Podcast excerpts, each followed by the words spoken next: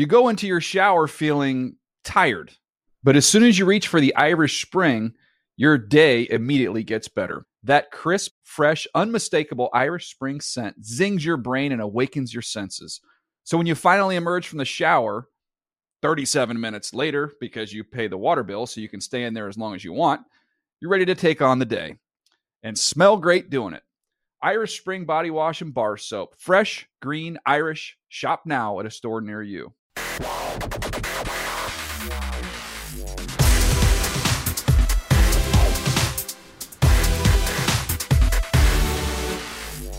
Fantasy freaks and geeks, what's up? You're listening to the NFL Fantasy Live podcast. I'm your host, James Koh, joined alongside by my merry band of brothers here, the bearded wonder of fantasy. We're talking about Matt Franchise. What's up? Hey, James. Uh, Alex Gelhar, the whiz kid from Wisconsin. What's going on? What's up?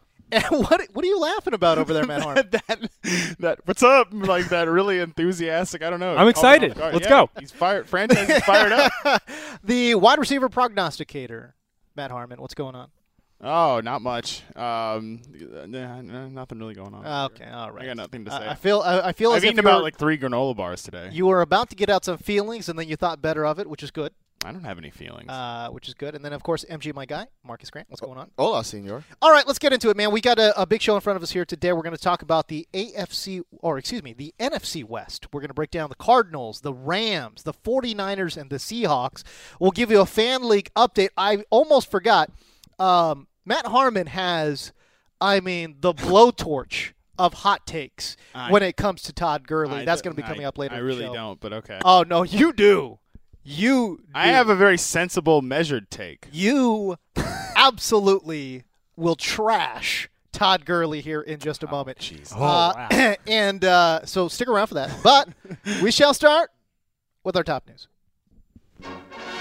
The camera highlights in the world of sports. Breaking news. Breaking news. Breaking news. Breaking news. Whistles go woo! I like turtles. We continue to follow breaking news. watch the news because I'm a kid. y'all need to hide your kids, hide your wife. All right, uh, first headline out of Philadelphia Jordan Matthews is going to be out a few weeks with a knee sprain. Doug Pederson says he is hoping Jordan Matthews will be back for their third preseason game, August 27th, I do believe. Um, but also indicated that he could possibly miss that game as well, but uh, feels confident that he would be back for week one. All right, now here's the thing we, we've talked about Jordan Matthews. We, we don't know where he exactly fits uh, in this Doug Pederson offense because, quite frankly, he's a slot player. Uh, does this mean? Does this add more concern? Obviously, it adds more concern. But how about Nelson Agholor now? Where does he fit into into this picture? Um, I mean, I liked him before this. Okay. I, I thought he had some sleeper potential even before this. Now, uh, I think he definitely you know pops up on the radar a little bit stronger here. And I, look, I, I think you know Matthews will be back. Um, you know he'll be back. I think in time for the regular season, unless something goes really horribly wrong.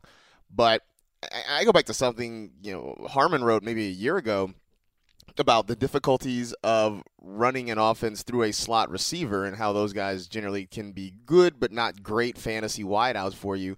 Agholor's a guy who I think can win on the outside, and as long as he does that, I think he's got some really good potential.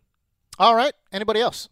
Yeah, I, I think that what Marcus was saying, like, yeah, that's the that's the really thing that that's the thing that the Eagles have to hope for here is that Agholor can step up on the outside and take some of that pressure off Matthews from the interior.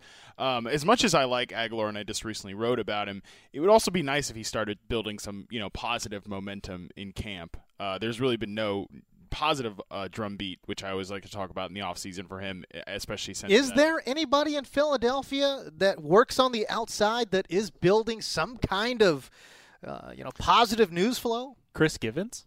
Oh boy, we are anybody have Rueben Randle takes? We are. No. We're hurt, we're hurting here.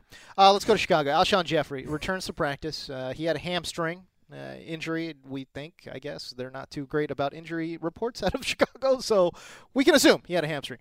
Um, uh, how concerned are we? Uh, because again, Alshon Jeffery was a guy last year. Again, when he played, just unbelievable, but was battling injuries all throughout last year. How concerned are you that some of these injuries will remain a problem going into 2016? I'm mildly concerned uh, that this has popped up already. I mean, he could bounce back to full strength and you know be fine throughout the preseason. and I'm not going to be worried, but his status is definitely something I'm going to be monitoring, you know, with as much information as you alluded to that we can get out of John Fox in the coming weeks. But I'm not going to like drop him down my board a ton, but if it's between him or somebody else that I have very close in my rankings, I might be leaning to that other person for the interim. Alshon Jeffery, Keenan Allen. Oh, Keenan Allen, even Keenan Allen all day. Oh wow. Okay. I mean, Jeffery's ADP's fallen all the way to the end of the second round at this point. Um, Who else is in that group? Anybody know? Is Mike Evans in that group? Mike Evans or Evans, Alshon Evans is going just before Jeffery. Cooper after Jeffery, and then Brandin Cooks at the All start. right, of the third round. prognosticator. I'll ask you. Mike Evans or Alshon Jeffery? Uh, I actually have them like tenth and eleventh, Yeah. so they're dead close to me in the Okay. same tier. But I would I would take Jeffery before I would. ta- ah, I guess I would. Take It's tough. Am I, It is- mistake- No, it's very am tough. I mistaken in saying Jeffery's playing for a new contract too? He you are wants- not He mistaken. is. He is on the franchise tag. Yeah. Franchise. I, I don't- I wouldn't take an injury this early in camp too heavily. Like everyone has hamstrings right now, and Also, I he think he's- practiced he's- today, right? Actually, I think the problem is that nobody has a hamstring. That's the Right. At problem. Nobody not, has not- it. at least not a Right, good right, one. Right. Right. Exactly. I, I There's think it's one going to be a working big season for Jeffery. Yeah, I'm really, I'm really, I'm, I'm anxious to see what he can do. Um, because again, man, that talent level is just too, not to be denied. I, I love watching him play. Yeah. Um, so yeah, so it'll be it'll be a fun season if he's healthy. Uh, we'll see. I, I, I actually like the fact, of course, I like the fact that he's in a contract year. So we'll see. Yep. Uh, how about Willie Snead? There have been so many positive reports regarding Michael Thomas that a lot of folks maybe thought, okay, it's going to be you know Michael Thomas playing opposite uh, of Brandin Cooks, but it appears that Willie Snead is having himself a nice camp. Uh, this is from Nick Underhill from The Advocate there in New Orleans. Snead has looked even better than last season. I'm quoting Nick Underhill uh, here. It's clear he's right in the middle of Brees's circle of trust. When things were going poorly Saturday with Brandin Cook sidelined, Snead was the receiver Brees locked in on to carry the offense. So Nick Underhill is a believer that Willie Snead is going to have a huge role in this offense. Mike Thomas, maybe not. I don't know. What's your take? Underhill also said today that there may have been some overeager proclamations about Michael Thomas's production this season, True. which you know that kind of tends to happen when there is every positive report coming out of camp. People do get overeager. I I like Snead better than Thomas this year. I'm a huge fan of Snead. He's he's a reception perception guy uh, who shows out very well, pretty much across like the short to intermediate routes, and I think there's a chance that he can push 120 targets. Like you mentioned, there's just no buzz about how well Snead has been doing in camp, even though those reports are out there. That's kind of the way of Willie Snead's career. I mean, last True. year he almost cracked a thousand yards in 15 games in his really in his first year playing in the NFL, Right. and nobody seems to want to talk about that. Nope, nobody cared. It was sad for Snead. Ah, right. Yeah, and, You he, and I- had, and he we had care. 69 catches We too. care. I mean, we come did on. care. We Nice. did care. Harmon and I talked about Snead a lot at the apartment. Yes, we did. Peek we did. behind the curtain there. Uh, a great, uh, a, a great tactician, Willie Snead. But in terms of that big physical body, I think that's why people get excited about Michael Thomas. No, Yeah. Yeah. Which is kind of unfair. Even though Thomas is more of a guy that plays, despite the big body, he plays like a, a Willie Snead type. You know, he's a really good route runner. He's not necessarily a big uh, vertical threader in the contested catch game. So yeah, he's.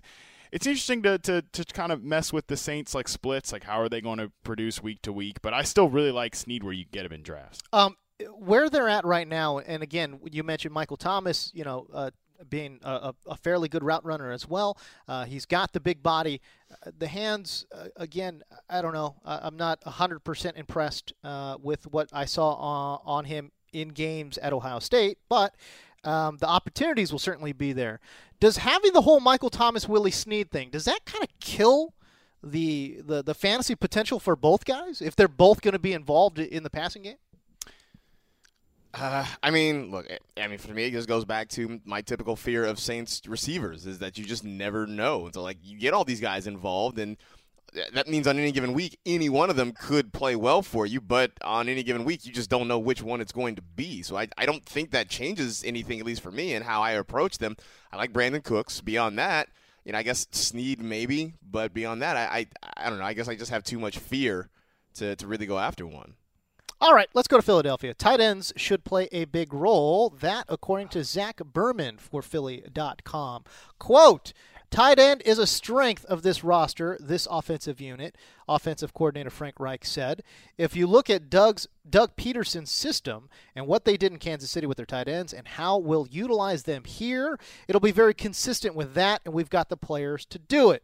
Zach Berman went on to write, Ertz will be the biggest contributor of the group. He caught 75 passes last year for 854 yards and two touchdowns. Where do we put Zach Ertz's fantasy value in relation to what these news reports are saying? I mean, I think he's he's and he could probably be circled more in that late rounds tight end conversation. Uh, he's going off the board as around the tight end 12 these days. And I think he might be something, somebody uh, I'm going to start targeting a little more in that area, along with like the Dwayne Allens and Zach Millers of the world. If I miss out on those guys, I like both of them better than Ertz, but if I have to get a consolation prize, you know, aside from my boy Cameron Brate, might be uh, might be looking to, to I was, Zach Ertz. Let me ask you this: Cameron Brate or Zach Ertz? I'd still probably go Brate. Got to got to ride that train now. Wow. Me too. I just, I'm, I I hopped You on guys board are that train. all I about just- this thing right I'm now. not. I'm just not about Zach Ertz. Me Yeah. neither. I'm with you. Like- we don't need to flashback. We don't. We don't need a One of flashback from fir- the first incident I ever had here. That's for sure. That's a story for another day. But uh, I, I don't know. He just he doesn't score touchdowns with any regularity. He's not a. Gr- I just don't think he's a very like a great player. He's fine. And in this offense, I just don't think that there's going to be enough high-powered attempts for him to finish as the tight end 12, where he's going off at board right now in drafts. And the quarterback situation there too, in flux. Um, Yeah. I, I think there's just too many questions. I'm really not high on Zach Ertz, man. If he's the tight end 12 right now, I, l- there's there's got to be other guys um, that I would rather draft than and take a take a dart throw. at. Like, where's Clive Walford going? I'd rather have Clive Walford than couple Zach pick, Ertz. couple couple tight Yeah. ends later, probably. Right, but you figure if he's the tight end 12, chances are he's not coming off the board in a lot of drafts. That's true. You know, I mean, That's you know, true. Tight end two. That means that means you know in theory, guy.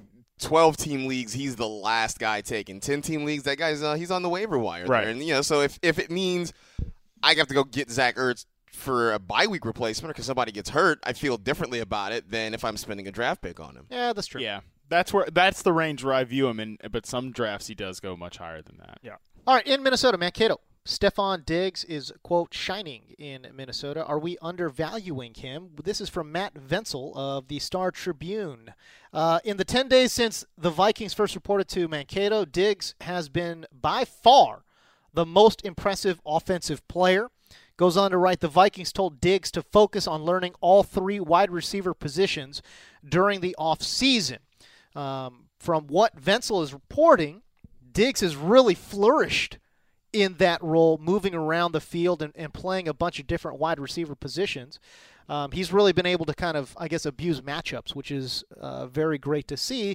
They said last year, Diggs really just had to play on the outside because they didn't really have anybody else to kind of play on the outside. So, and, and I think it, it makes a lot of sense, certainly when you look at that roster. What do we make of the reports from Matt Vensel?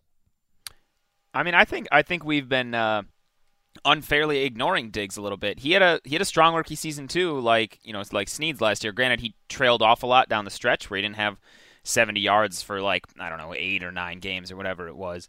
However, he did show a lot of promising stuff on tape when you watched it. Like he was a precise route runner. He could make he could make plays after the catch. Physical dude too. And and with him taking this next step and being a little more more versatile in the, in that offense, I mean, he's probably the one that should be going ahead of Treadwell. I think Treadwell is ahead of Diggs right now because people think he and that rightfully so he'll be more of a red zone threat, but Diggs should probably be the first wide receiver off the board in that offense, and he could be a sneaky value considering you can get him in like what round ten to twelve. Yeah.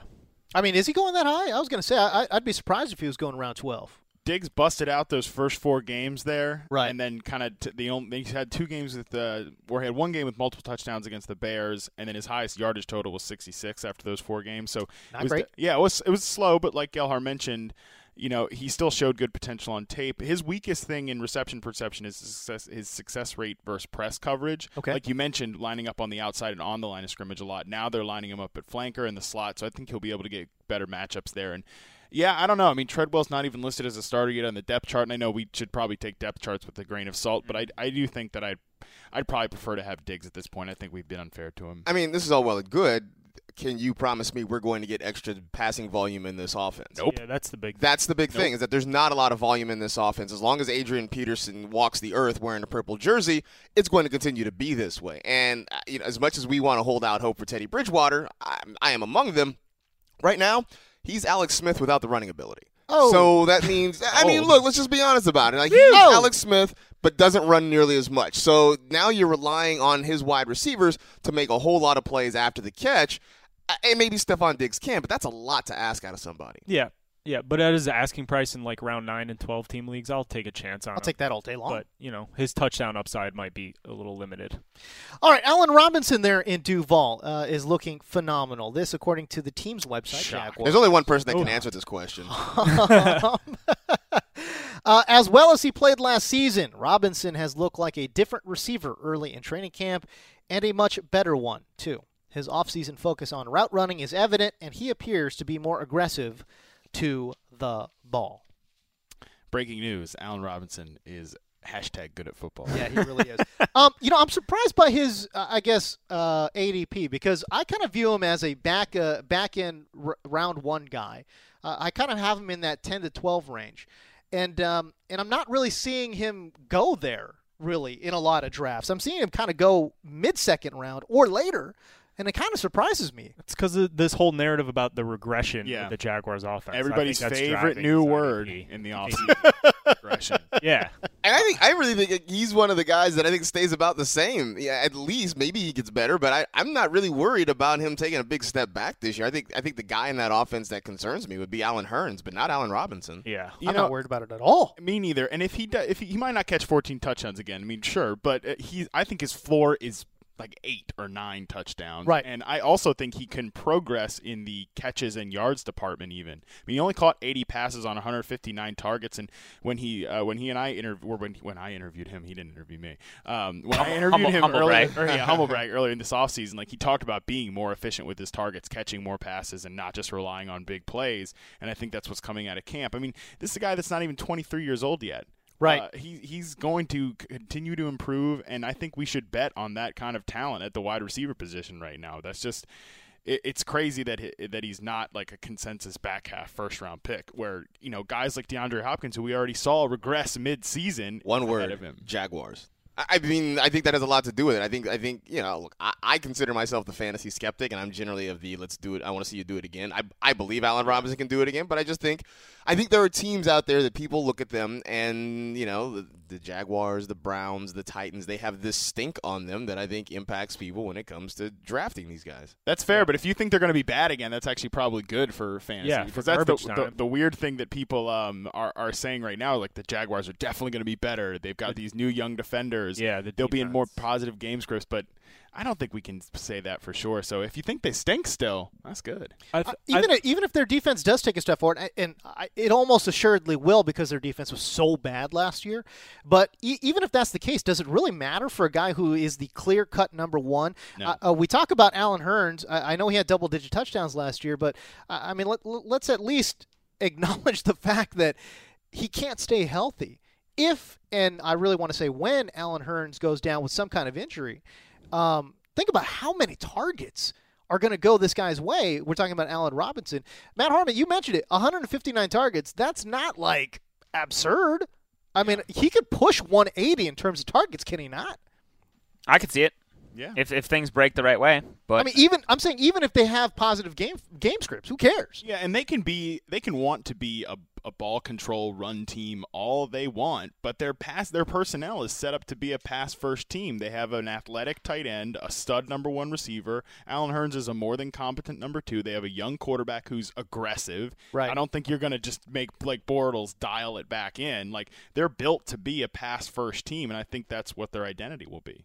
That's good stuff. All right. Uh, the Pats are, quote unquote, preserving Dion Lewis by keeping him on the pup. He is not on the pup because of setbacks. This from ESPN's Mike Reiss. Running back Dion Lewis, who is coming back from a torn a- left ACL sustained November 7th, remains on the pup list, but I'm told this isn't a result of any type of setback. The expectation of those close to Lewis is that the team would take it slow with him because preserving him for the 16 game regular season is the goal. Reiss goes on to write During the first five games of last season, he was on the field for 66% of the team's offensive snaps before injuries derailed that pace. Um, what do we make of the news? I love Dion Lewis this year. Yep. Clearly, you've taken him pretty high in several of our mocks. Yeah, no, I electric, know. man. Uh, I think I've taken him in, in like the fourth round. Yeah, beginning of the fourth a couple Right. times, I think. Well, if you're in that back half uh, of the draft, I mean, you pretty much have no choice.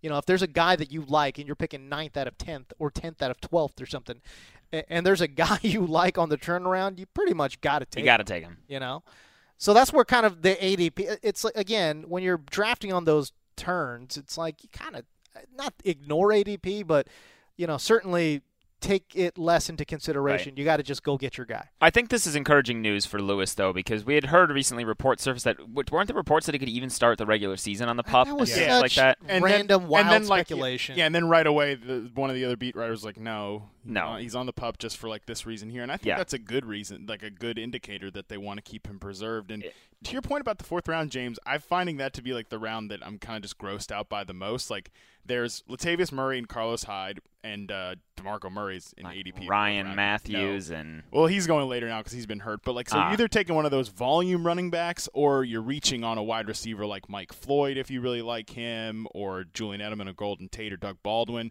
I kind of like Dion Lewis there out of all those guys. All right, there you go. Yeah, it's it's a great sign. Just real quick, like, I think you were getting to the point, Matt, and I just want to make sure we say it is that by preserving him, it's also a good sign that they want him to have a decent workload in Yeah. the season. They're not they wouldn't preserve him and then be like, you're going to get five touches a game. Like they know this guy was a difference maker in their offense last year.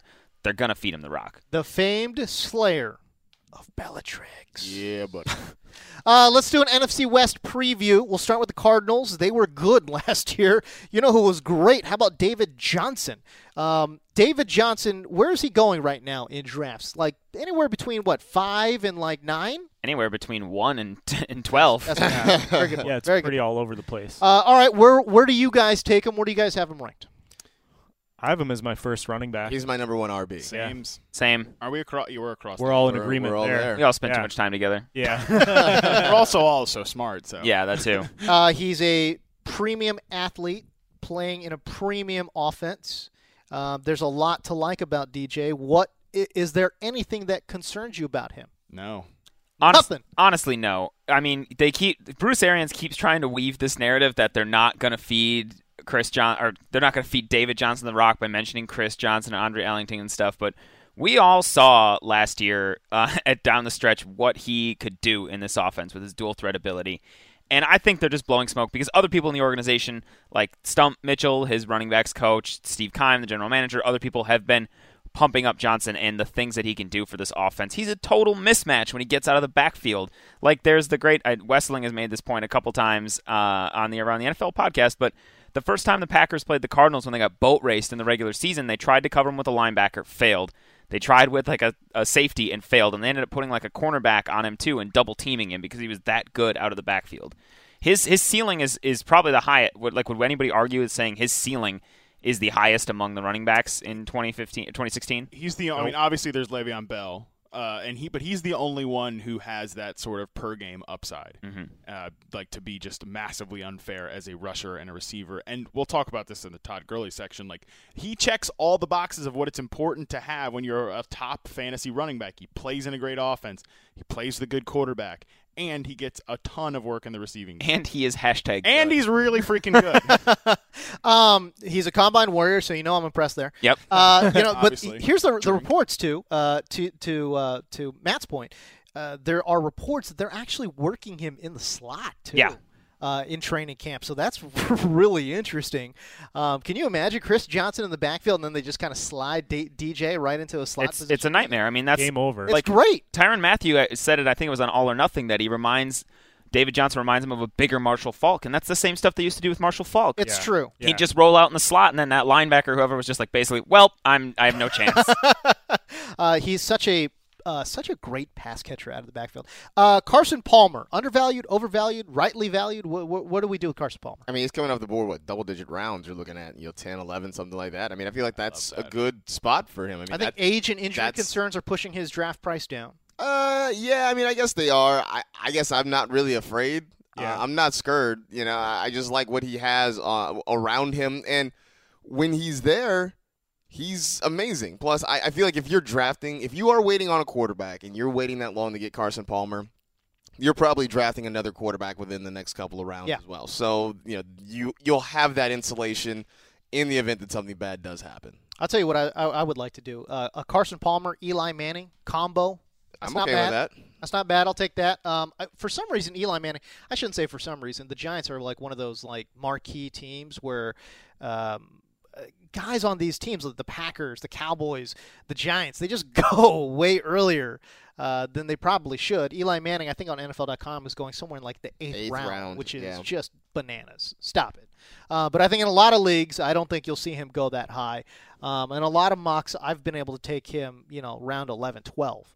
But uh, that being said, hey, look, look, there's a lot of guys. I get people asking me all the time, hey, what are some late round quarterbacks? I'm like, all of them. Yeah. yeah.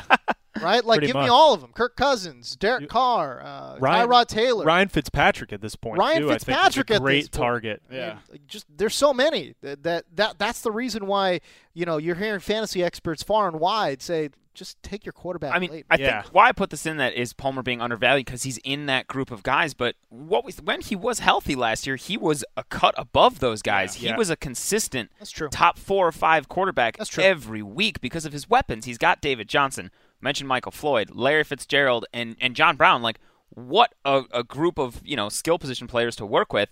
It's the same kind of thing we talked about on a recent pod with Drew Brees. How like we should be targeting him instead of all his wide receivers because he's got so many great weapons. He's an elite quarterback. Carson Palmer is an elite quarterback in a loaded offense. I think I think we might be sleeping on him just a touch here. Um, he should be the consensus five quarterback off the board behind, After- behind Cam Rodgers, Luck or not Luck, Cam Rodgers, Russell.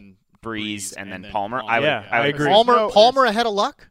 Yeah, Yes. I think Yeah. so. Just just it's a more stable offense. There's better weapons, and they go deep a lot. Uh, he led the NFL last year in average. that's what he does. of And I also feel like throw, he's yeah. better protecting the football than Andrew Luck is. Yeah, I think I think one reason he's his value is a little depressed right now is people are worried did he go full Jake Delhomme in last year's playoffs because he was just a, a pretty much a nightmare. But at the same time, he had a finger injury that I think Oh we, my we know yeah. was definitely a big Yeah. deal. I, I, I'm not worried about Palmer. No, neither am I. Gosh, you know I got I got Luck ahead of Palmer, uh, mostly because of the upside. Yeah, You know, I mean, Luck's Well, gonna run too. He's gonna scramble. He can get in the end zone. Palmer's one of those statue quarterbacks. he is Yeah. a dad. I mean, let's not forget he he scored that run, rushing touchdown or two point conversion or whatever it is, and then fell over trying to spike the football last year. yeah, that's right. I forgot. Like about there's there's no ground game upside with Palmer. He's not known for his athleticism. Uh, that that's is not great. his thing. hey, I would I, I would also argue with you that the Arizona Cardinals have better weapons, at least from the receiver position. I really like the the, the combination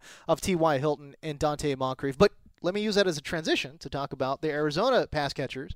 Um, it's kind of a jumbled mess a little bit. Uh, there are three of them that are, are very good. The the guy who led fantasy production last year, Larry Fitzgerald, is pretty much the third guy uh, in this triangle here.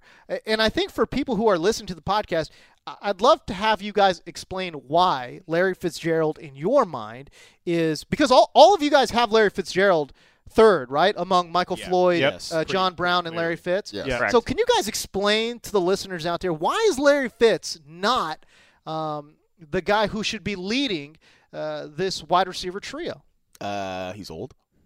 Um, That's that's a good start. I, I, I, I and, and But isn't it possible he's old but also the most talented guy? He is really, Yeah. he's still really talented. He's still a really good receiver, and he will still give you decent fantasy production. But last year, he ended up leading sort of by default. I mean, you had Michael Floyd, who was hurt to start the year, kind of took him a while to get in the swing of things. John Brown, um, you know, I, I know, you know, Harmon loves him and, and spent a lot of time watching him. oh God, But he had some up and down games last year. I mean, there were he times was hurt too. there were times when you know he just wasn't really very visible in the offense, and so because of that, the Cardinals fell back on Larry Fitzgerald. And let me tell you, if your fallback position is Larry Fitzgerald, that's a Doing good problem good. to have. That- that's a, that's a really good problem to have.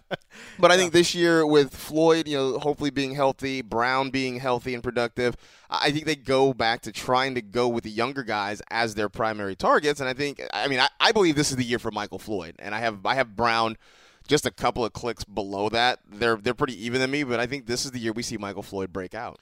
So I have John Brown number one among the receivers. Don't at me, uh, and I think it's pretty clear. Uh, but the biggest problem for Larry Fitzgerald is actually David Johnson. You mentioned him running routes from the slot, and when all three of the receivers were healthy and Johnson was a part of the offense, Fitzgerald's floor just I mean his ceiling just and floor again one of those crawl spaces just just were so close. He didn't really have any ceiling.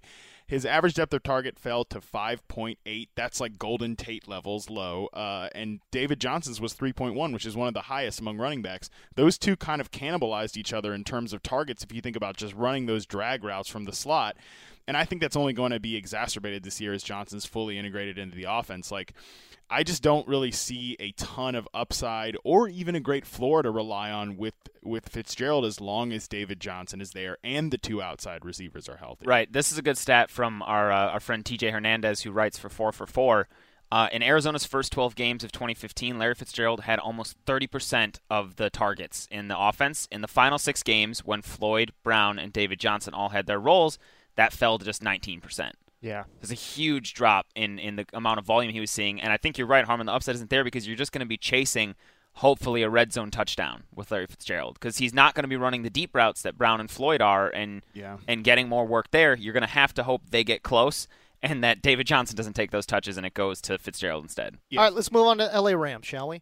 Uh, Matt Harmon just wrote a piece. It is you can find it on NFL.com slash fantasy Or slash Harmon. Slash or slash Harmon. NFL.com slash Harmon. Uh, and he just lays to waste Todd Gurley. Basically says she should be a last round pick. that is not what I said. I listeners mean, of the just podcast. straight blowtorch I see to they're al- Todd Gurley's ADP. I see they're already Matt met. Harmon, who's an idiot. I, That is the sound of the blowtorch. I see there are already Harmon. 19 comments on the piece. I won't be reading. It was well. I noticed uh, when we were coming up here that it was already in the, the homepage on NFL.com. Oh well, too, when we the had the, when we had the meeting this morning, Patrick immediately was like, "All right, so we have some options for the CP." Harmon, what the hell is this piece about Gurley? Like, Yeah. what? It, like uh, he was ready for that one Yeah, as soon yeah. as it came out. So All right, so here's the thing. Todd Gurley's a top five pick right now. Uh, top three pick. top actually. three pick. Um, and I would challenge you to find a draft where he goes below the top five.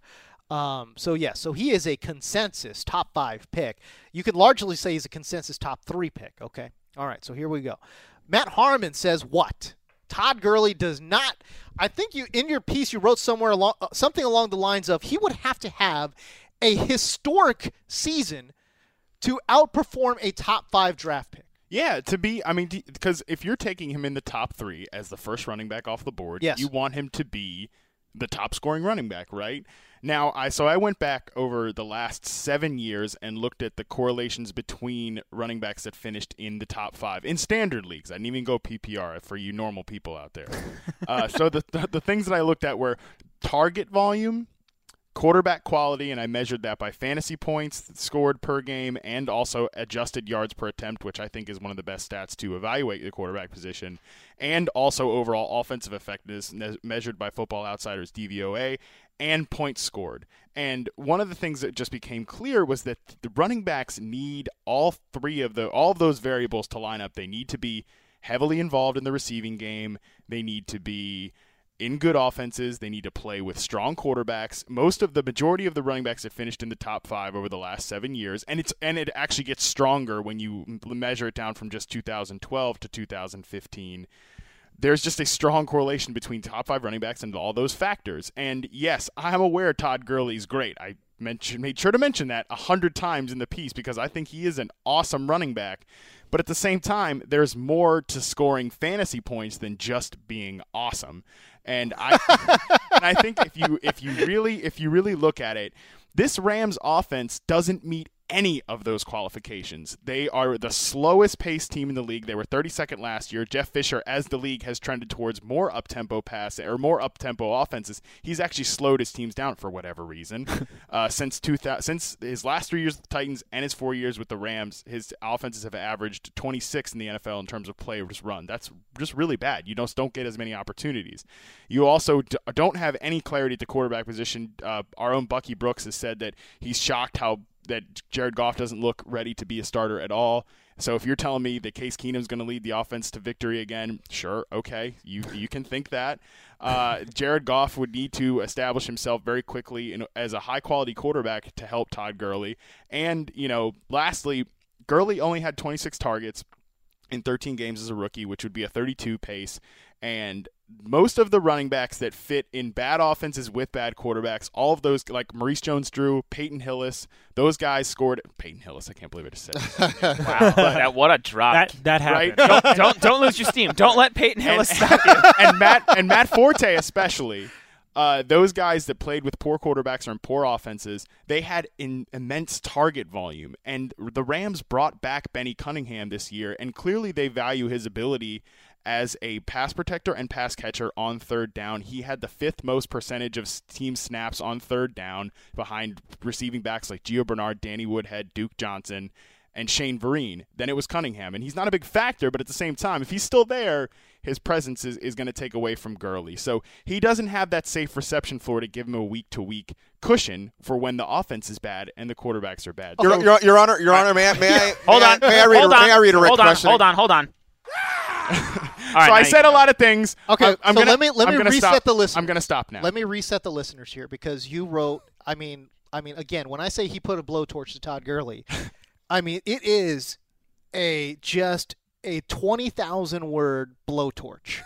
It is unbelievable. Not 20,000. And I read 19. every word of it, and it was fascinating. But here's the general arguments, and Matt Harmon, uh, jump in uh, if I'm mis- Sure. misstating it here. No, okay? okay. So basically, Todd Gurley not worth the top five pick because bad quarterback, bad offense, Slow offense. slow, bad and slow offense, Bad. and not utilized in the passing game. yeah. Those three, those three things basically Yes, and is the and, summary of your argument. Yes, and Okay. that the key those are three of the keyest factors to Keyest. the The keyest. That was terrible. Most of the most key factors Major- to running back key. success in fantasy football. Again, two mo- the most recent examples that I could find that, that did not play with good quarterbacks, Okay. especially, were Adrian Peterson in Yep. his 2,000 yard season. Okay. So again, like the most superhuman running back season ever, and Matt Forte when he had 130 targets in Marc Trestman's offense, which was the second most for a running back ever. in Your, Your Honor, I'd like to cross Okay, examine. so now, Yeah, please, MG, I'd like, I'd, I'd like to cross step in. examine, sir. Um, what do you consider to be the floor for Todd Gurley in terms of where he will land in the, the running back rankings? I don't see a scenario really where he can finish outside the top six, Okay. unless out without injury. So that's my point. Okay, so so then, Okay. May I continue? No, yeah, continue. sorry.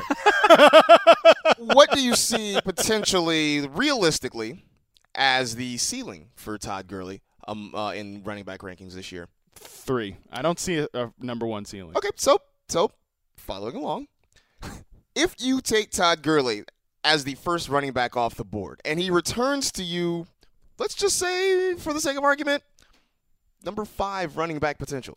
Are you mad? I, I Are you mad? I would Yes or no, sir? Are Yes, you mad? yes. If you're taking him as the first running back off the board, Really? you want him to be more than just the fifth If best running take- back. He because that means he's not a week to week difference maker for you. That means But he is at the at a, at a position that's dead, that is void, that is yeah. void of depth. Uh, That's fine. No, That's it's fine it's fine. me. It's fine from a season long perspective, but you're going to lose weeks if Todd Gurley doesn't have the floor of some of these other running backs. Like there was a stretch last year in three games where he averaged just about ten fantasy points. He scored one touchdown. He had like a one point Right. game in that But stretch. what it That's means- a realistic floor that, that can happen because he's not vaulted up by a But strong that- offense or a pass. What that means that in theory, though, that means there's only four other guys in the whole history of everything for the year at least.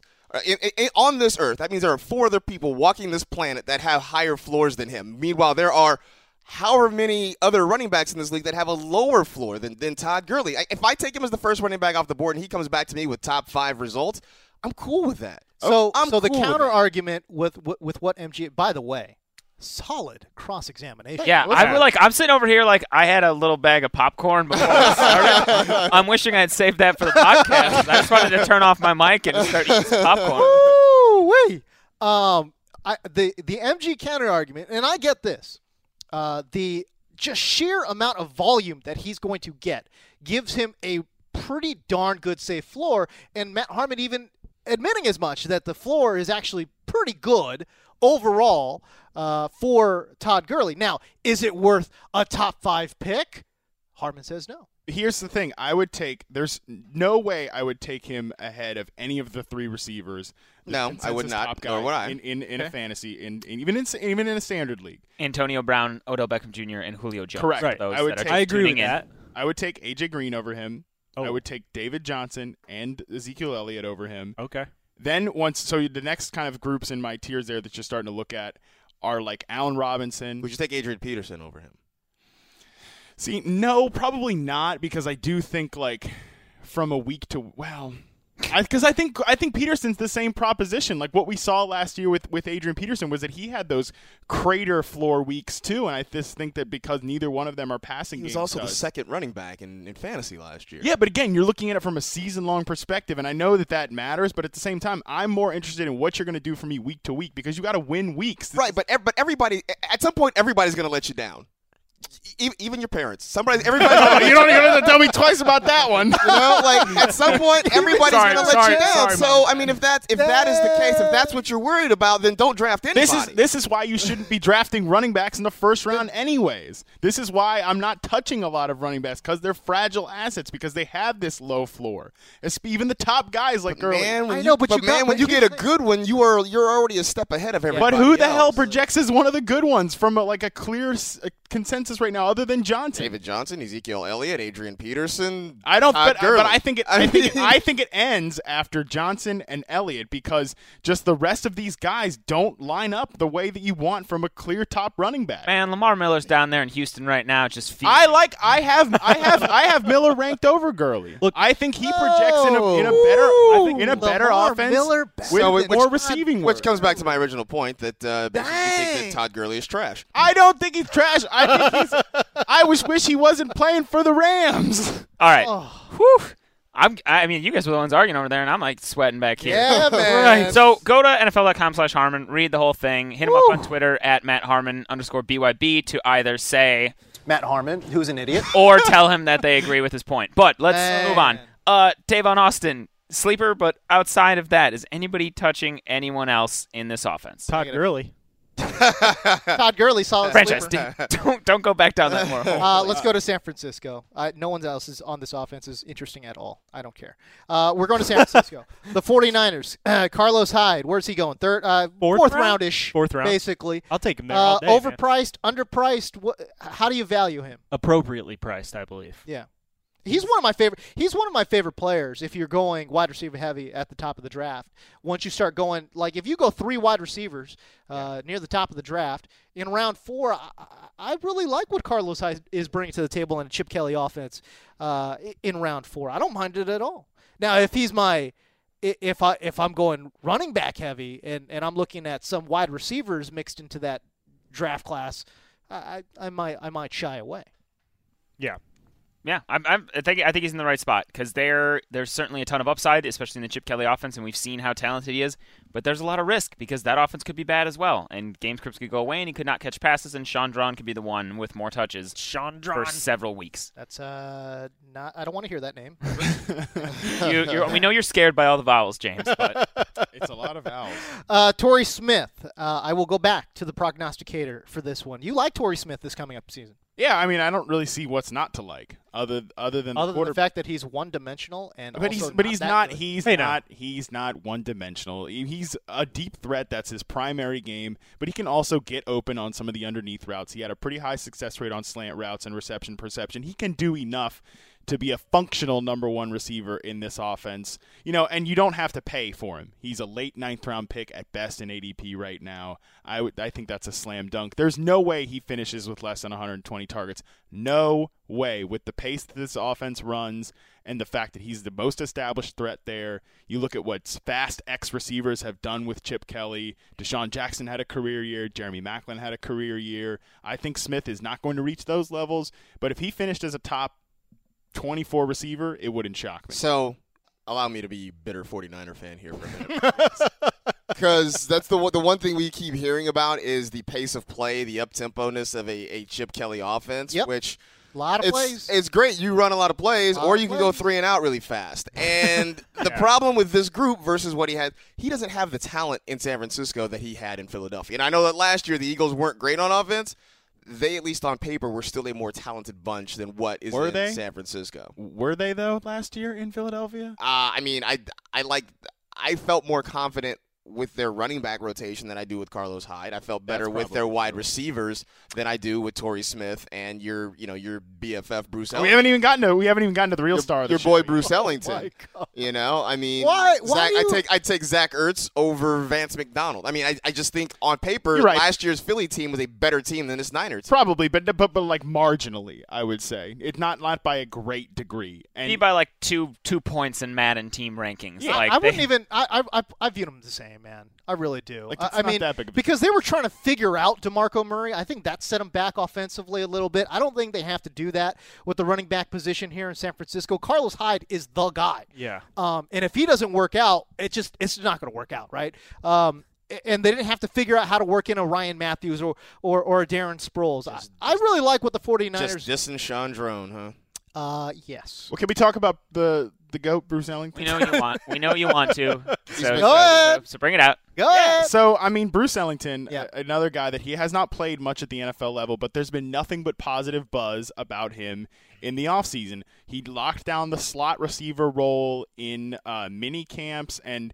Again, it's not a direct one-to-one thing, pro- potentially, but uh, Jordan Matthews racked up some numbers in that role last year. Again, even when the team was bad in garbage time, Matthews did produce. He, he got over 100 targets both both years in his career, playing primarily in the slot. And then in the offseason, uh, or in the training camp, once once that got going, then reports were that Matthews is, or not Matthews, yeah, I'm getting confused. I'm still shook. uh, that, Ell- that, that Ellington was uh, that Ellington was the clear number two receiver Yeah. and a clear breakout player. And I think that Ellington is actually good. I think that he was a good player at South Carolina. I looked at him for just 70, the only 77 routes I could get for reception perception. It looked okay. That's on Backyard Banter if you want to check that out. And I just think that the opportunity in this offense, because they're going to be bad, because they're going to run a lot of plays, offensive players are going to matter for San Francisco, and I think that Bruce Ellington is one of the guys that could clearly benefit from that. If he had 70 catches this year, that wouldn't shock me a bit. Oh, There we go. Uh, that, that might be hotter than your Todd Gurley take. So wait, wait I mean, I, I- look, I don't. I'm not. I'm not gonna diss Bruce Ellington. I mean, where are you looking at drafting him? I mean, like the- 11, the 12. last- the, it, in MFL tens, I've had to take him in like the 13th round Okay. at, at best because people know I like Bruce Ellington. He's going to go on draft. But man. but but yeah, like in Yeah, most not casual leagues, you can league. spend a 15th round pick or or he's free. Yeah, ex- yeah. essentially He's free. free. Yeah, and and maybe maybe that changes if the drum beat and I, you know I always come back to the drum beat and the drum beat has been clear for Bruce Ellington. If that continues to progress into good preseason performances, uh, then we have to probably think about maybe taking him a little higher because people will be on him then as a sleeper. But I mean, I, I just think that there's there's a pretty clear path to pa- playing time, target loads, and I think there's a talent there. all right. All right. That's that's your Bruce Ellington update, everybody. on, to, on to Seattle. See you in see you in week ten when he's the wide receiver five. Oh my gosh, Just stop. kidding. I'm just kidding. I'm just kidding. I'm just kidding. Uh, let's go to Seattle. Rawls just came off the pup. Uh, they said he passed his physical. Uh, his ADP right now, I think somewhere. Uh, if I think, I, if I'm not mistaken, I think I saw on Fantasy Football Calculator his ADP was somewhere in the fourth or fifth round. Yeah. Um, I would imagine that's going to climb. How high will it climb? Um, I think before uh, the injury reports came out, we saw Rawls going in the mid second. Will his value get back up into that mid second round? It, it might. I mean, the the reports all offseason have been Rawls is going to be out the entire preseason. Like, we're not going to see him play in a preseason game. So I think as long as that remains the case, he'll hover in the third or fourth round because nobody's going to know. And then come week one, and they plug him in, and then you know people will be like, "Oh, I got a bargain." CJ Procise, the goat, according to Matt The number one right. scoring PPR running back. That's right. He's the only dude. I've been saying this. No, no, but for isn't he, he's hurt as well, is he not? Yeah, right he's out with a hamstring Okay. for seven to ten days as of last week. Ah, okay. But he's the only one of these dudes who ha- actually has a role where the coaches have come out and said he's going to be our pass catching third down guy, and there's some value in that. And so that means Rawls is going to lose some snaps, but it's probably not going to be enough to really affect his fantasy value because he'll still be like the goal line guy, the early down guy, and we saw what he can do. He's a great running back. It's just a matter of how healthy is his ankle and can he hold up on the on on what 10 months recovery from a shattered ankle the other thing is these rookies they have all these rookies they drafted alex collins is working in with the first team in camp taking advantage of his opportunities christine michael is there I really wish I could play the X Files theme every time we mention him, but royalty and rights issues. But anytime you hear us say Christine Michael, just just imagine. especially because we X-Files. especially because we just sat in a meeting about the you know intellectual property and Right. copyrights and Can I at least hum it? Is that allowed? I think that's okay. That was, that's almost as bad as when Gelhar does the Daily Show thing at, at home. Oh yeah, I do it every time just to annoy Harmon when we watch it. Because he did it once, he's like, "That was so accurate, wasn't it?" It's like that's the worst thing I've ever heard. But I, We're gonna have to clip that one. Anyways, I think right now Rawls is the guy you want. Procise will be your PPR third down guy, maybe a flex in standard leagues. And to handcuff Rawls, I think Michael is the target like late in drafts because if Rawls goes down, I th- if Rawls goes down, Michael it. Michael's gonna be the guy. Wait, add What? add add Wait, Christine Michael no, to the wheel of hate. no, I'm not no, crazy. no, I don't think you're- I don't think you're crazy about this. Stop. Oh my god. I, I I was with you all the way franchise. Why you, then you had to go and drop the X Files on us? What? Like really? Did you see Like, my tweets last no, week? No, bro. The truth is out there. The truth, Stop, bro. the truth is out there. bro. Stop. James He's got fell- stiff Oh. arms No. and spin moves. no. Absolutely not. I thought you were going to say CJ Procise was the handcuff. No, Why he's would a third say- down guy. No. Well, okay, so Stop it. Has a potential to become that kind of bell cow guy, but they're that's not what they're talking h- about We're him. talking about him as a pass catcher that Yeah. who may line up in the slot I every see once him in as a while. like kind of a gadgety type guy who's gonna. I think he's I thought he's the goat. Well, yeah, That was the hot takes episode, James. You can't take all that to heart. I he's one of my Oh, favorite rookie running backs, and. I'm gonna get him in all the dynasty leagues I can. Okay. He's another. I got to one be realistic. We're going to move on. No one's drafting Michael. Stop it. I, I'm, he's a handcuff to to Rawls. Why He's- not? He's not. Stop it. Yeah. What? No. No, I agree. I, I agree. With I'm you, with but- franchise. but I've said enough stupid on this podcast. Ah. I'm not being stupid. I don't Better think- I don't think you are either. I think I think you're I think you're fine. Better You watch. value. James Koh, you watch. Better You'll see. You'll see. Doug Baldwin in the fifth The truth is out there. or Tyler Lockett in the seventh. Baldwin in the fifth or Lockett in the This is about about their ADPs right now. So let's Yes. pull the room. Lockett. Franchise Uh, says lock it. Marcas, what's say I mean, you? if you're asking better value, Lockett's the better value. I'm going angry Doug. I think Harmon, we know where your heart's going, isn't it? um I, I'm gonna say Tyler Lockett, of course. I think I think Doug Baldwin. And I love gosh, it's hard though because I love Tyler Lockett going into this year. But I will say this though, Doug the the Doug Baldwin Russell Wilson chemistry is undeniable. it's true. hmm Um and maybe Lockett is a year away. I mean, I did see there was a report out of uh, I think it was a scrimmage ESPN was covering it that the Seahawks held that Lockett did lead all players with like seven receptions or something in the scrimmage, and he said it seemed like there was a clear, uh, what's the word I'm looking for? Like a clear insistence by the team to put the ball in Lockett's hands. So he's definitely the breakout guy. But I think as far as a fifth round pick goes, you know, you think of how your draft goes. If Baldwin is, if you went wide receiver heavy, maybe he's your third or fourth wide receiver, or even if you got a couple running backs and Baldwin's your number two wide receiver, you should be able to lock him in for like eleven hundred and eight or nine. I bare, think so. Bare minimum. And and I think the upside is there too. I think the upside for a guy like Doug Baldwin, again, is he going to rampage the league like he did last year? Probably not. But clearly, it's a shift in the offense, um, leaning on Russell Wilson all the way. And if the if if he had one reliable, consistent target that he went to again and again and again and again, it was Doug Baldwin. Right. I think. Look, I know it's going to sound a little out there, but I, I think his ceiling is somewhere in the ballpark of 1,400 yards and 12 touchdowns. I really do. I, I For think, sure. I think he's a I think he's a fine fourth round pick where he goes, and he's another one that people are like, hey, he's going to regress, but we know that. That's why he's a fourth round pick. yeah, Right. Not a First first round pick. Right. I, that that drives me nuts. But It does, yeah. It's it, I think that I think they're both fine values where they are, and I can see Lockett outperforming Baldwin this year, but it, but Baldwin is probably the clear Right. number. I, I like to to modify. Uh, it was Rummy's phrase, right? The crawl space one that you mentioned Yeah, for the the player with the ones, like. yes. I think he's like an like an attic player. He's got a little more space in there, but it's still like a safe floor and a, an enticing ceiling for for Baldwin. You're gonna have to talk to Rummy about getting that copyrighted. All right, I'll, I'll, I'll, I'll shoot him a DM after we're out of here. Fabulous. All right, uh, let's do a fan league update, shall we? Yeah, let's get to it. I know people are excited to know, and if you have not entered yet, don't forget rate and review the podcast on iTunes or your app or whatever. We look through those, and also it always helps to shoot me a screen grab on Twitter because I favorite all of them. If I haven't gotten to yours yet, send it to me again. I just had somebody do that today. I went and favorited that one, so we can sift through them. But we're going to add our second entrant into every league, and who wants to start?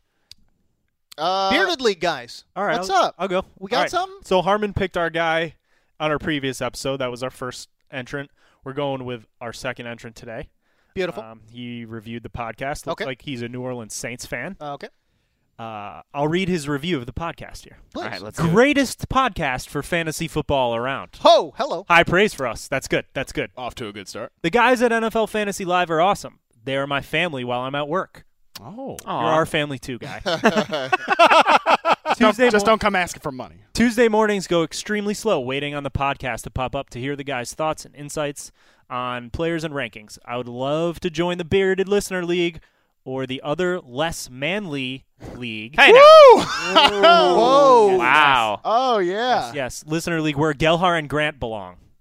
In the less Wow. manly league. That's Wow. that's that's why mainly why I picked this guy. Because yeah. he called you guys less manly. I don't have to ask you to leave. Uh, to com- to compete against guys who I've listened to for years with would be a great experience, and I would love to destroy y'all and reign supreme as the most manliest beard growing fantasy player on the planet. Beautiful. Hashtag beards. Hashtag real men have beards. Holy. Frank Scanduro, welcome to the Beard League. Hello.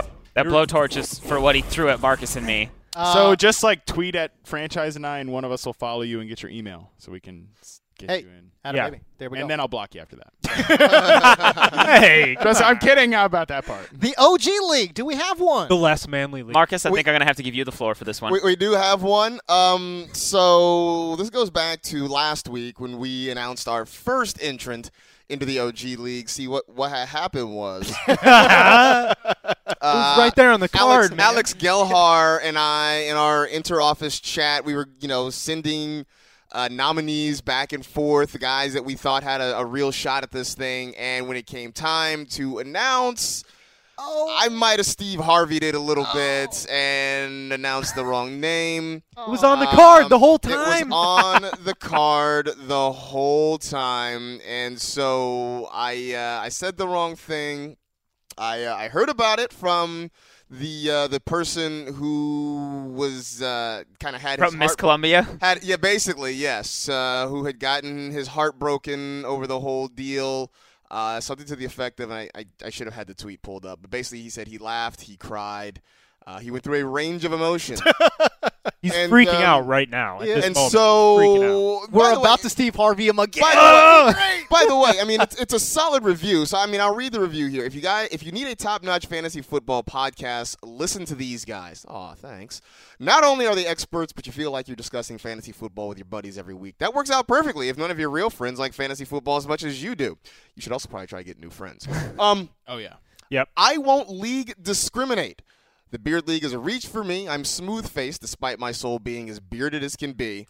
I'll go to whoever will have me on their team, so I'm basically the Terrell Owens of fantasy football.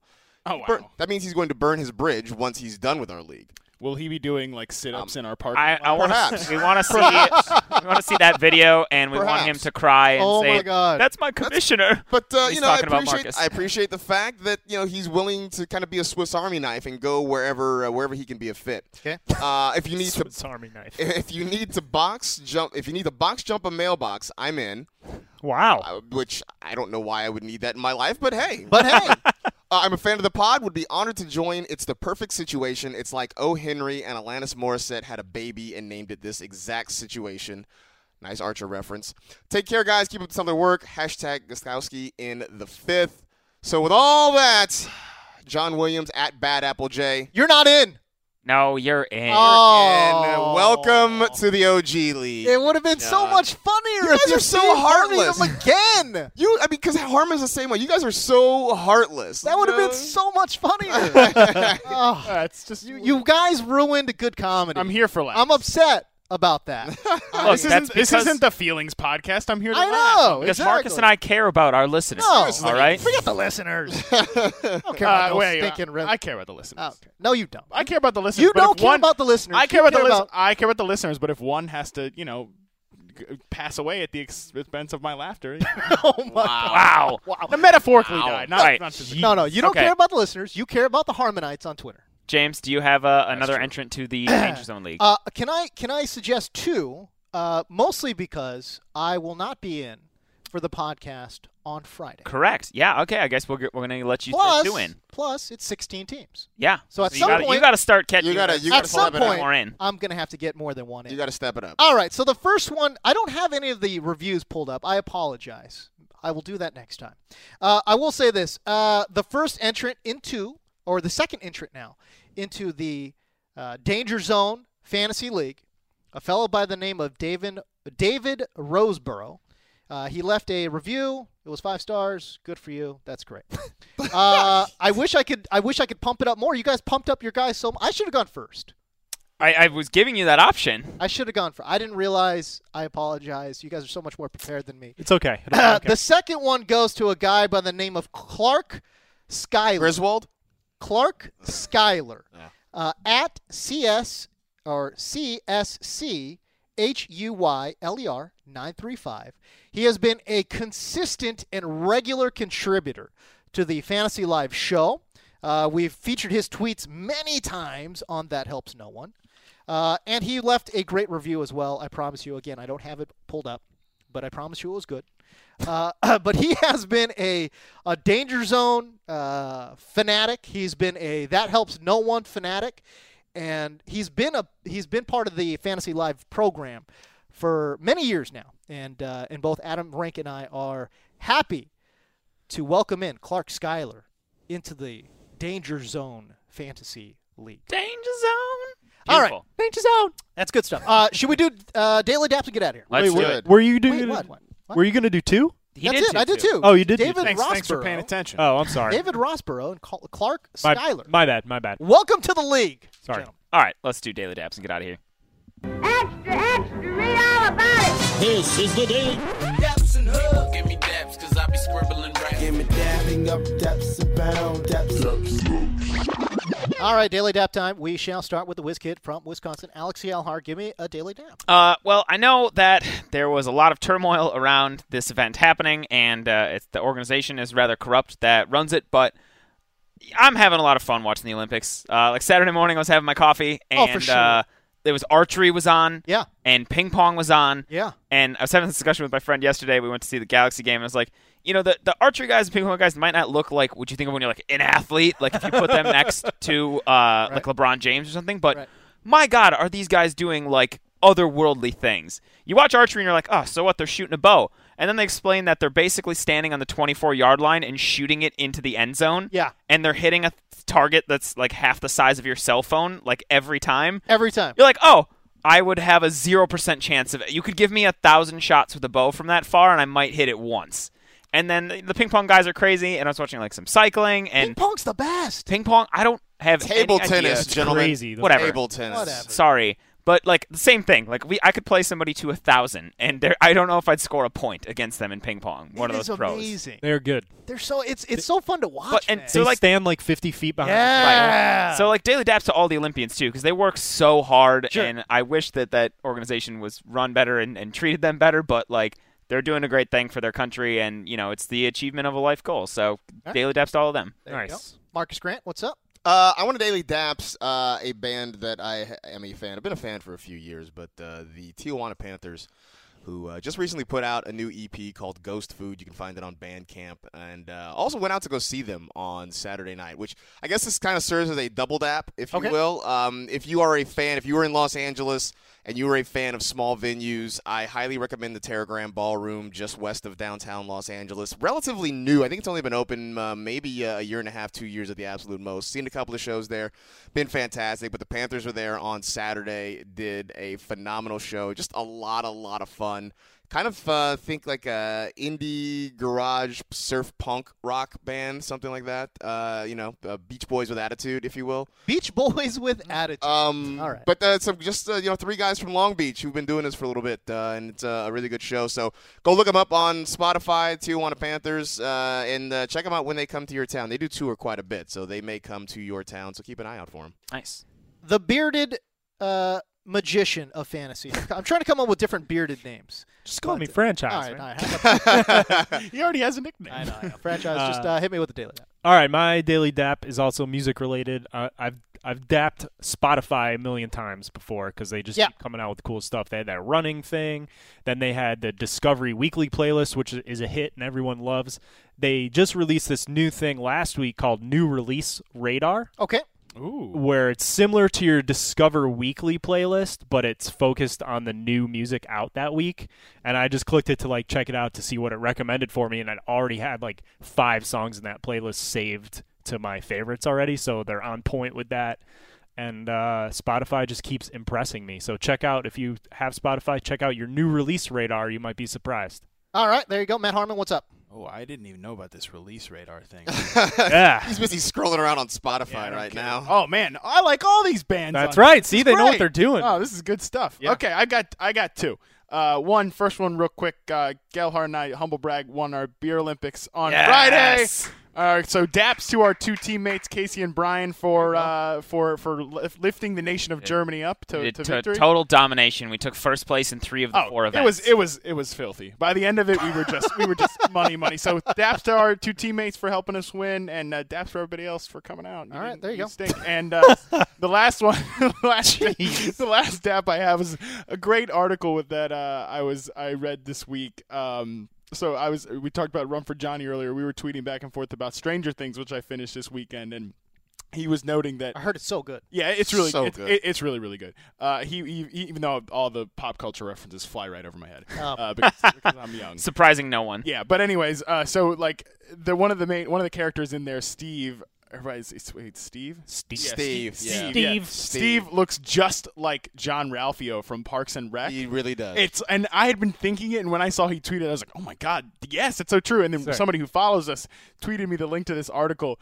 outlining this entire theory about how Steve is actually Jean-Ralphio's real father. Wow. And I read it and it was just like I- my jaw dropped. It was so hilarious. So if you've watched both shows, definitely go on Google and just Google Steve, you know, Stranger Things, Jean-Ralphio. It should pop right up. It's on Uproxx or whatever. So it was hilarious. So it, it says he's his father and not Jean-Ralphio himself, because like no, it's his real father because oh yeah, no, because he would have been. 'cause he- he, Oh, was yeah. right. he was a high school student in the early '80s. Oh, so- okay, Oh, okay. the depth that it goes into about like how you know Jean-Ralphio is, i- i- you know, he's clouded from his past. We don't really know anything about him, but also it's pretty clear that he comes from money, and Steve was like the only one with a nice house. It's crazy. It's, it's, it's That's awesome. Go read. It's really funny.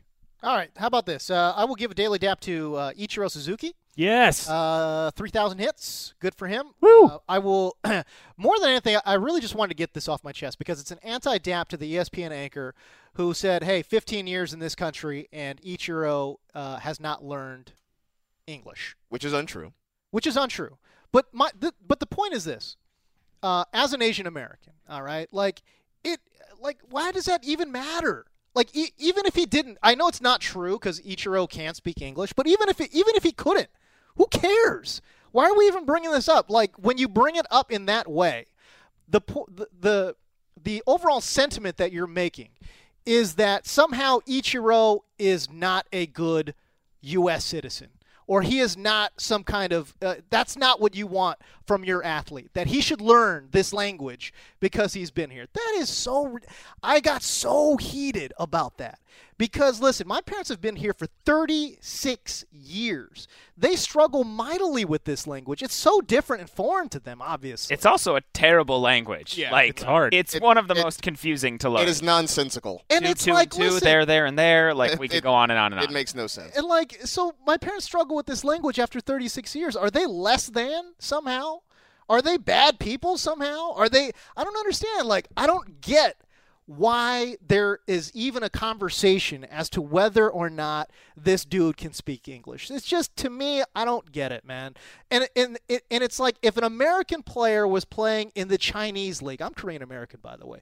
But if he's playing the Chinese league, all right, like is he somehow a bad guy, a bad person if he doesn't pick up Chinese? This doesn't make sense to me. Why are we even writing about this? And I got so fired up and I got so heated about it um, that I went on this crazy Twitter rant.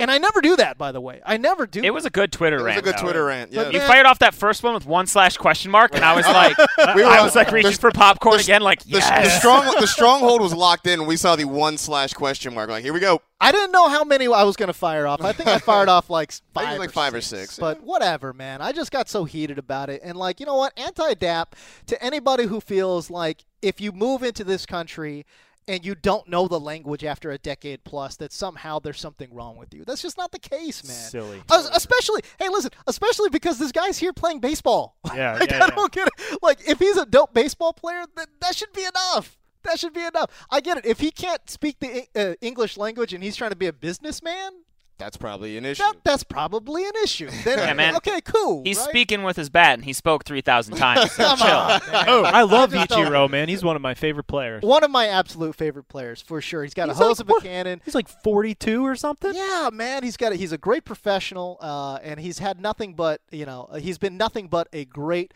professional, Classy. a- and, a and yes, exactly a classy representative Yeah. Of the game of baseball. Yeah. All right, so there you go, rant Before we- over. Bef- but it's beautiful. Before we get the music, don't forget sign up today to play NFL.com slash fantasy Yes, NFL.com/slash draft kit. draft kit. Uh, by the way, the show NFL Fantasy Live will return to the internets uh, next week. Oh, NFL.com. Yeah. Uh, Webisodes. the webisodes. We will have webisodes for a couple of weeks before we finally return uh, back to Read- NFL Network. Read Harmon's blowtorching of Todd Oh, Gurley yes. at NFL.com slash Harmon. Yes. Uh, like us on Facebook, and don't forget to, if you want to get in one of the fan leagues, lots of positions still open. Absolutely. like, Tons. twenty some, Some odd. Yeah. thirty maybe. I don't know, a lot, A lot. But rate and review the podcast on iTunes, your podcast app, whatever. Uh, take a screenshot, send it to me. We'll read the reviews anyways, but the screenshot just helps helps us sift through the noise a little bit. You so. need to subscribe, you need to rate and review. Those are the three things you need to do. And again, we don't care if it's positive, if it's negative, if it's funny. That's what we care Right. about. Subscribe, rate, and review today, the NFL Fantasy Live podcast. All right. For the Whiz Kid from Wisconsin, for the franchise, for MG Mike, I'm Marcas Grant, and for Matt Harmon, I'm James Koh. We're out.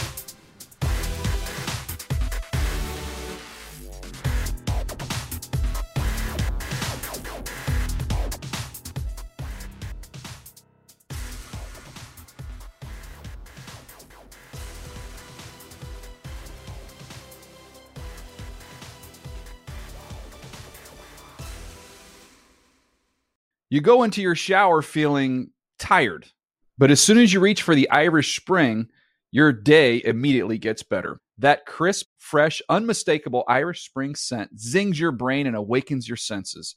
So when you finally emerge from the shower, 37 minutes later, because you pay the water bill so you can stay in there as long as you want, you're ready to take on the day and smell great doing it.